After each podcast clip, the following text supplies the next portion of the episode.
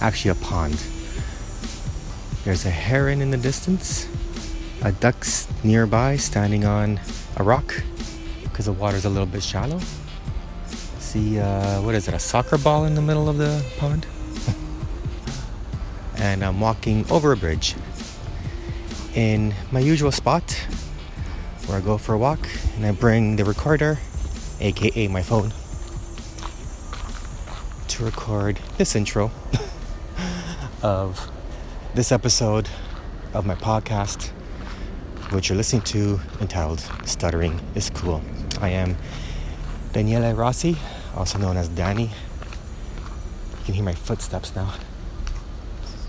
Uh, coming to you on this August the 9th, 2017, and you can hear the sounds of the end of summer already, um, but not really the end yet. So, um, did I mention I'm in Toronto, in Canada, or rather north of it? Toronto's too noisy to have this level of silence. Anyway, uh, this is the Stuttering is Cool podcast, and you're probably wondering if this is your first time listening why I'm not stuttering. Because usually, when I stutter, I mean, when I talk alone by myself, for example, recording an episode of my podcast, I don't stutter. And I, and I assure you, huh, there we go, I stutter right there.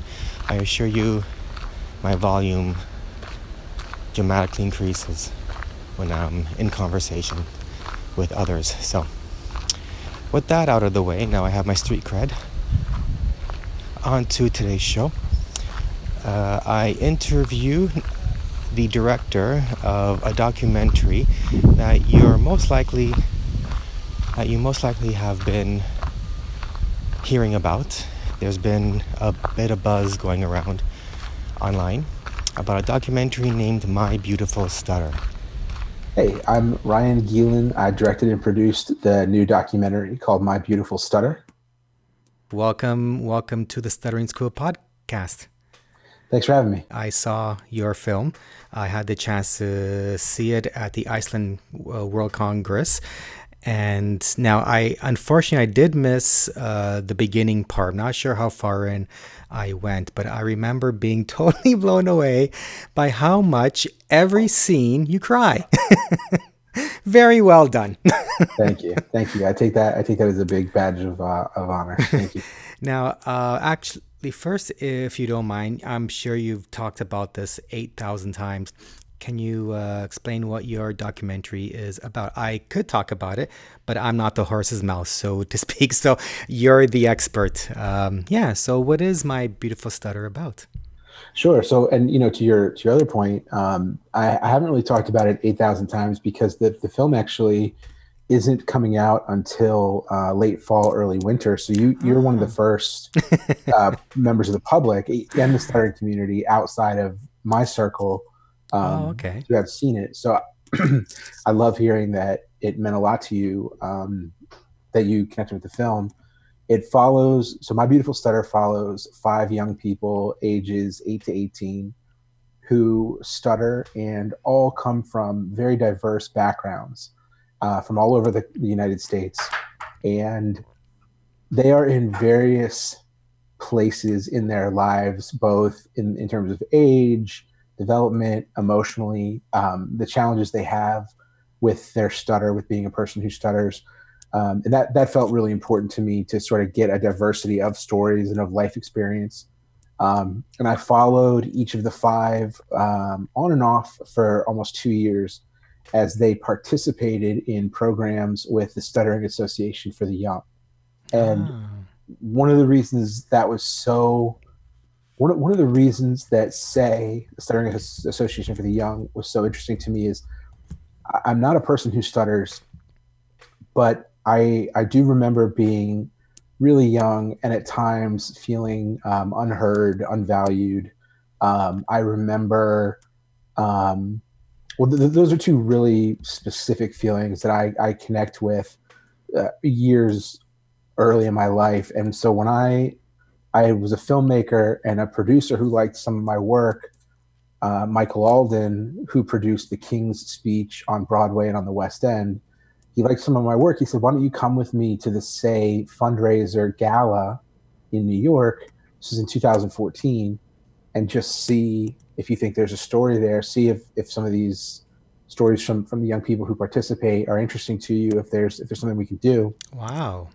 And I think you know 20 30 minutes into the gala i a completely new perception of what it means to be a person who stutters took shape in my mind i grew up um, I'm, not, I'm, not, sure how old you are how, how familiar you are with adam sandler movies yep, but yep. I, I, grew up in the heyday of adam sandler movies ah. and throughout my life the most interaction i'd ever had with ah, the concept yes. of stuttering is when he plays Happy Gilmore or yeah. Billy Madison. I guess he goes back to school, and there's a kid in the front of the class who stutters when he tries to read, and Adam Sandler character goes to to to today, Junior, and it yeah. gets a big laugh both in the movie and if you're in the theater at home. Like it's a it's a punchline.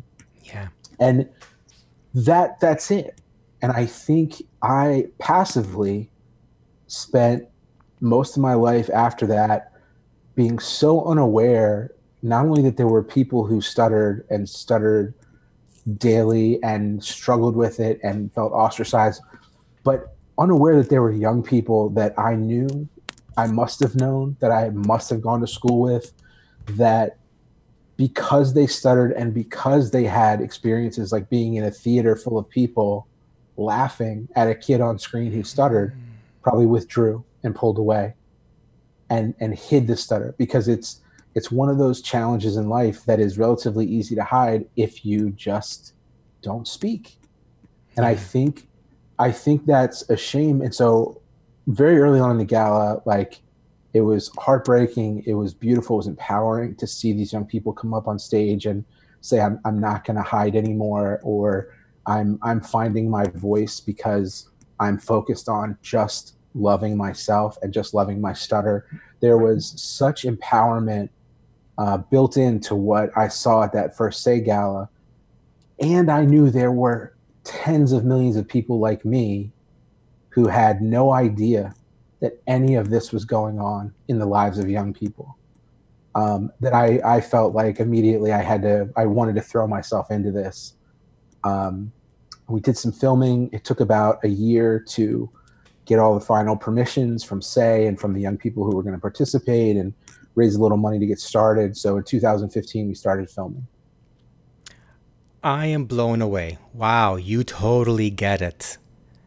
That's one of the, um, I guess, one of the main, uh, what's the word? I guess pain points. I'm not sure pain points are um, the main desires of the stuttering, the worldwide stuttering community is for people to understand, understand mm-hmm. where we're going. And you totally had the empathy right from day one from that uh, Billy, um, Adam Sandler movie. Wow. So thank you. I'm yeah. on behalf I'm, I'm going to take the initiative and on behalf of the starring community, thank you. That's really yeah. cool. And it shows cuz from what I remember from the movie uh from the film, like you like you really showed the struggles and uh that experience, the stuttering experience. Well, thank yeah. you. I think I think the I always say young people and sometimes I, I say kids, but but really the appropriate term is young people because kids can be kind of that phrasing can be kind of diminishing. So I'm if. I say mm. kids, forgive me. My intent is to say young people every time. I think the credit for what you're describing in large part goes to the young people that were featured in the film. Yeah. And to say for for working to give them the tools to articulate not not necessarily fluently. I, it's not my point at all, but to articulate yeah. in words and to be brave enough to stutter through those words the way that they felt, the way that other people made them feel. Mm-hmm. Um, and I think I, I I'm very proud of the end product. I'm very proud that that the the participants feel like we were fair in telling their story and that they feel heard after seeing the film because we we've shown That's them a, right. a preview of the of the film. Mm. Um, yeah, but I I appreciate it. Thank you. But I think the credit goes to the the young people who just were so fearless in talking to me and into letting me into their homes and into school and into That's their right. lives. because because you were there, right? In yeah. all places, you know, the home that's meant to be the safe oasis, the school where all the other kids are judging you on every aspect of your appearance, and they brought you in. That that's never came across my mind. Wow, wow, look at that. Yeah, and I mean, if you think, if you think, you know, if you think about how, in general, mm. like we're we're closed off as people. The the idea that we would invite another person, let alone a camera crew, um, into our homes to mm. talk about how we've been bullied how we feel bad, how we've lost opportunities that we shouldn't have. Like, none of us want to confront that or talk about it, let alone invite a whole camera crew in mm. to to focus on it and shine a light on it. But I think though the people that are willing to do that are the ones that enable change to be made. I think it's heroic and brave to do that because once you let your guard down and let, for instance, our, our camera crew come in and, and try to tell your story, you amplify the me- you, you have the ability to amplify the the positive message. That's right. To set an example for for you know tens of thousands of younger people, even younger than you, who are going to look up and be like, "Oh, this this older kid who seems like they have it all figured out was going through the same thing I am." Um, so I just think it was like totally heroic and brave, and I think the impact is going to be really, really powerful, especially for for for two for two groups in particular. Tell me if you agree or disagree, mm. but it seems to me that there's going to be people who are the same age and younger than the subjects of the film who are going to be like, man, these are older kids. They look like they have stuff figured out, and they're talking openly about these challenges, and they're doing great. They're doing great now so it'll give younger kids hope. But I also think, and I've heard this from a couple of the parents who have seen it, the amount of like relief mm. when they see it that there are that kids come through the challenges and come through the pain of being yeah. bullied and stigmatized. So I think it's going to be powerful for parents as well. Yeah, your film provides that visual evidence, the concrete evidence. Like what's what I'm recalling in my mind is the prom scene. You know, she's you know her date comes to pick up to pick her up to go to the high school prom, right? I'm never going to get married or no one's going to date me. Well, look. right there, you know. Um, yeah. or or the mentoring that uh, that uh, that uh, that Camp Say does. That scene with um, my apologies, my memory ain't what it used to be, so I don't remember the names.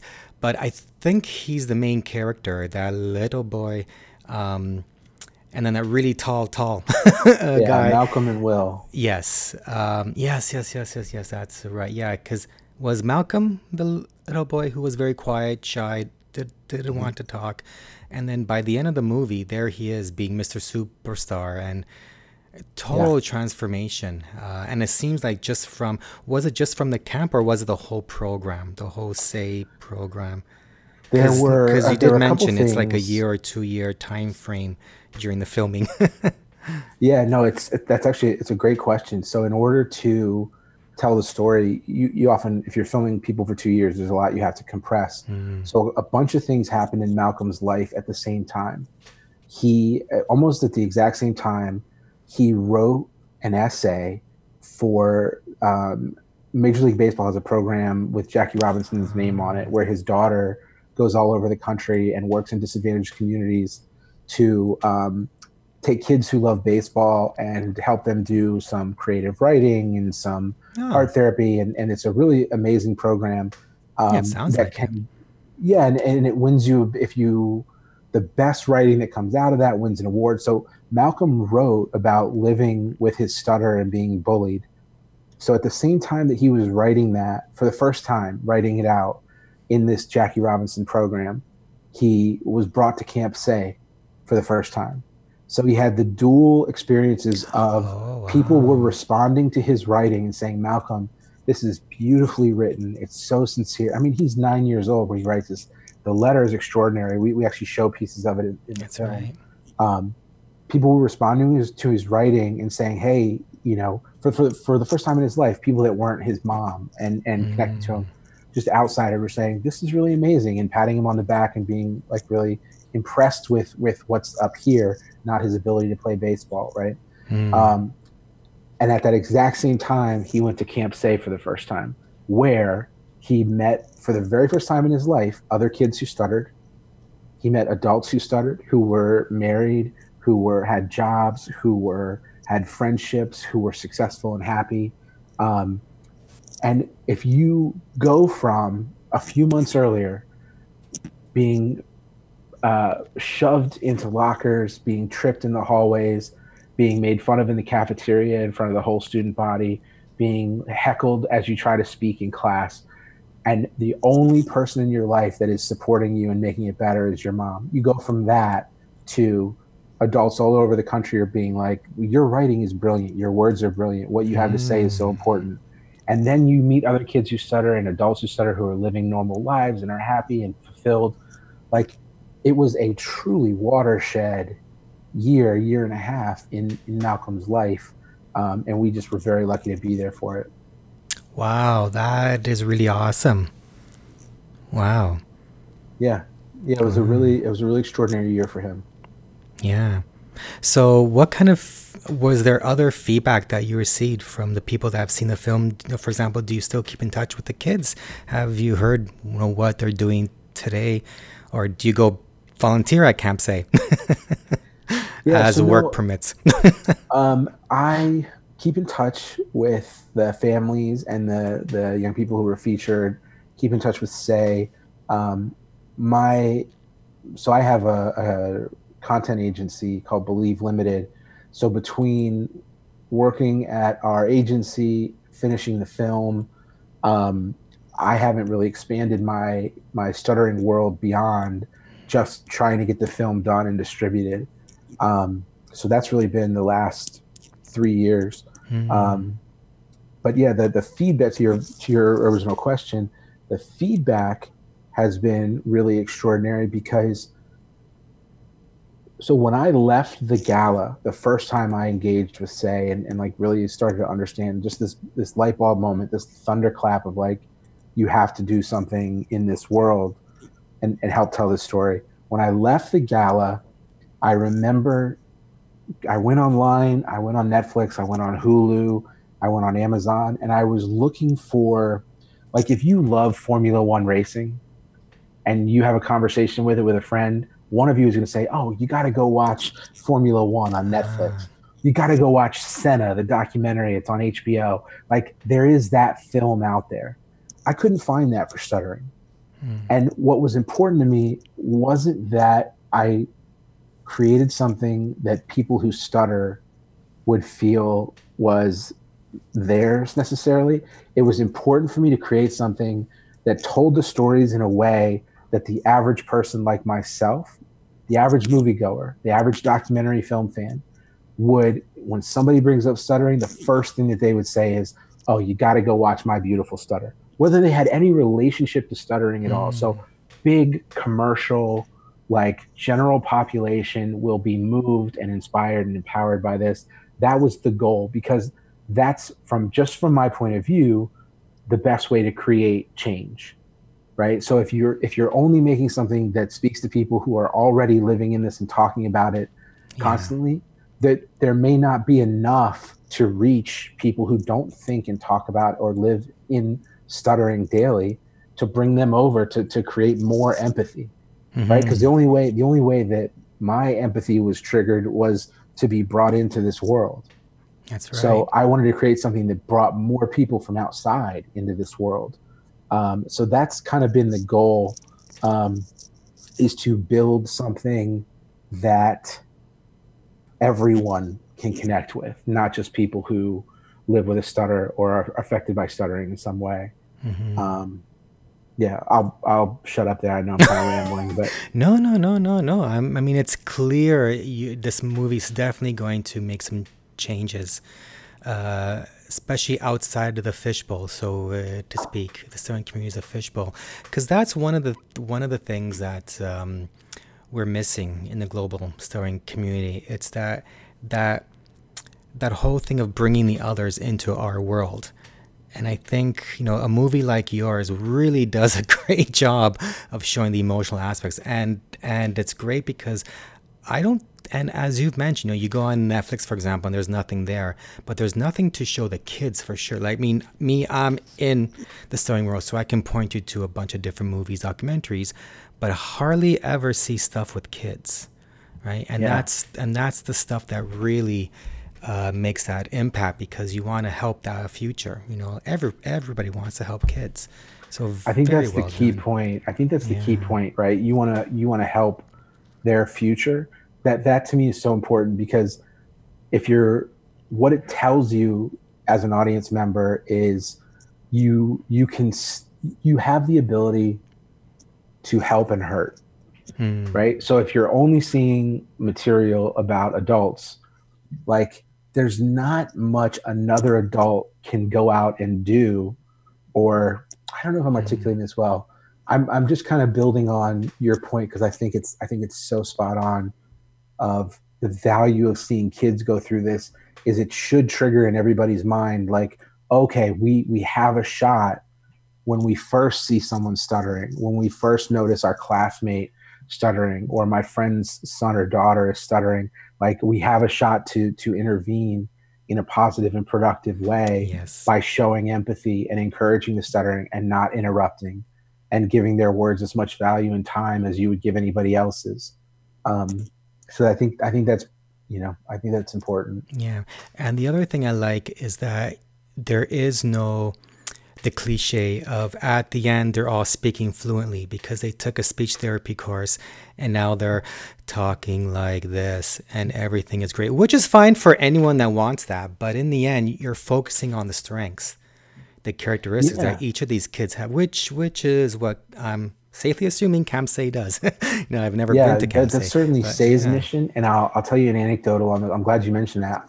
An anecdote along those lines. So probably third or fourth trip to film any at anybody is my first time meeting two of the young people that would become main characters, Emily and Sarah. And um, I I said to them, I was like, you know, the cliche worst way to end this film. This, this is my last interview question with these with these teens a lot is is to just sort of get their imagination going and, and ask them, you know, he, hear what they have to say. I would say you, the cliche way to do this would be we end with someone singing beautifully right? Mm. Like it's like America's Got Talent. Like it's a it's a huge victory, and they get a viral video out of it if someone who stutters comes out but sings beautifully. And I that would I think that would really undermine the entire idea of love your stutter and, and love yourself and, and be yourself and, and that's that was important to me not to do. So I, I said to Emily and Sarah, how do you think the film should end? Like what what should mm. be the last thing people see and hear? And Emily said, you just have to hear someone stuttering beautifully and being themselves. That's it. Just have someone speak and stutter and be themselves. Ah. And that's exactly what we do. And she was right. She got it exactly right, you know? So she she knew she knew like look, it doesn't have to be complicated. The real victory here, the real thing that we want the film to lead to that she wanted her participation to lead to is other people feeling empowered to stutter openly Mm. And I just thought that was really beautiful, and that that's why we kind of end the film the way we do. And is that where the title came from? Um, or is that just yeah. a coincidence? no, there, there, there are a few times throughout filming where somebody said, uh, I know Tara said, I think the way you speak is beautiful. Emily said, and it was someone just stuttering beautifully, like being themselves. So from from a couple of those interactions, I I just said that's what it has to be. It has to be mm. ownership of stuttering, right? So there there were other titles that we talked about, like um, "Let Me Speak," you know, and I think Which that's is, a powerful tagline, yeah. mm. right? But the film isn't about you, the audience, have the power, right? So if I say the film is called "Let Me Speak," I'm telling you, the audience, that you have the power, not me. Right? It's "Let and Me it was, Speak" because I'm the audience looking at the movie poster, for example, right? Is that well? It's it's so if the title of the movie was "Let Me Speak," we the filmmakers would be giving non non stutterers the power to determine oh, our I agency. See. I see. Right? Like we would be saying, stuttering people can only succeed. People who stutter can only succeed if you'll let them speak. But really, the premise of the movie is you people who stutter are already speaking beautifully. You are already Ah. enough and fine. The stutter is Wow. beautiful. It should be open and out there. So it was important to me not to give ownership or agency to people who don't stutter. Hmm. It was important to me that the ownership and the empowerment was just solely about you are already enough. yeah. You are already beautiful. You are already perfect. Anyone who tells you otherwise is wrong. Um, that that was the the importance of the title to me. I know I've already said this, but you totally get it. you totally get it much more than unfortunately a lot of SLPs don't. Speech language pathologists they don't get it, but this movie is definitely going to make a huge impact. I hope this isn't a rude question to ask, but how on earth did you get American actor Paul Rudd and baseball player George Springer to be producers? how does that happen? No, I I don't think that's rude at all. That, that's totally a reasonable question. Um, both are advocates for young people who stutter. Yeah. So we were able to show them the film. They both. Paul Rudd uh, was quoted in Us Weekly. They they do a, a little bit in Us Weekly every week, where they ask a different star what makes you cry. Oh. And Paul Rudd's first answer, I didn't know this until I saw it on Us Weekly, but his answer was hit, uh, the film My Beautiful Stutter. Um, so I think he was just really moved. I think he saw it and said, "Man, th- this really, I'm happy to put my name on this and, and help get it out to the world." Yeah, I don't mean f- to ask you to put words in his mouth, but I don't think I'll ever get a chance to ask Paul Rudd this. But do you know how he's connected or how he became involved in the starring community? Because I know he does fundraisers, I believe it is galas and such for Yeah. uh, say, yeah, Yeah, my understanding is that he um, portrayed a person who stuttered in a play in New Oh. York City and connected with Taro to just sort of talk through what it would mean to be a father who stuttered or uh, you know an aging man who stuttered um, with a couple kids and and I believe if I'm not mistaken maybe the character had hidden the stutter from his family ah, and okay. and was really struggling with it. But I I don't know for sure. I just know he connected with Taro um, a long time ago, and they really hit it off. And I think, you know, my limited experience with Paul is is that you exactly what you see is what you get. He is the nicest, kindest, most sincere person on earth. I think there's a reason like that's a character he he gets to play sometimes, and that's his reputation. Is he's just the the nicest, most Mhm. genuine guy um, and he always has shown up for say. And I think when he saw this film, he was, I think he was glad somebody else was showing up for say too. yeah. And George Springer, obviously, we know he stutters as well. What's he like? Have you had a chance to meet him? I'm assuming, duh, you're the director. met him, met him in person a couple times. Same thing, just an Uh-huh. Yeah. absolutely fearless, sincere guy um, working on behalf of young people who stutter, and he's a say spokesperson as well. That's right. That's that's right. And a quick question. I know you have to go. I just wanted to mention. So your content agency, Believe Limited. I noticed there's a lot. The portfolio. There's a lot of uh, awareness stuff. Uh, hemophilia. My beautiful stutter is one of them. So it sounds like you've always been that empathetic person. I guess. Am I correct? Is that what your content agency is all about? Making that awareness, spreading awareness. Yeah, yeah. My my partner and I, um, Patrick James Lynch, who's also a, a producer on the on the My Beautiful Stutter, um, started Believe Limited because we thought we we both have been we've gone to camp, we've been camp counselors, we're camp guys, Oh, okay. and when you do camp long enough, especially if it's a leadership camp or a camp for young people with disabilities, like when you do camp long enough, being a camp counselor, being an advocate on behalf of young people, trying to empower young people, it just kind of gets into your bones. Um, so we've we've found a way to take our our art, film, photography, events, performance, and turn it into a company. And so I think that's the origin of Believe Limited is how do we take the art we love and one of our biggest passions, which is empowering and, and improving the lives of young people, and turn it into a, a profession. And so that's that's the origin of Believe Limited. Nice. Very nice. So you mentioned this movie's coming out uh, the end of this year, um, or this fall, or possibly next year. Or, in other words, if anyone's interested in seeing your film, how can they see? What's the expectation? I know when it comes to documentaries, yeah. Are you submitting to film festivals? What's going on there? Yeah, we're we're right in the middle of our festival run. Um, we have we've had some really exciting screenings, and we have a bunch more coming up in the late summer, early fall, uh, all the way through probably the end of November. Um, so the festival run is going to be ongoing. But the be- I think the best thing for people to do if they're interested in seeing the film, is to follow along on Instagram or Facebook. Mm-hmm. And we post there constantly. We update screening information as we get it. Starting in September, we're going to be doing a lot more screenings all over the world.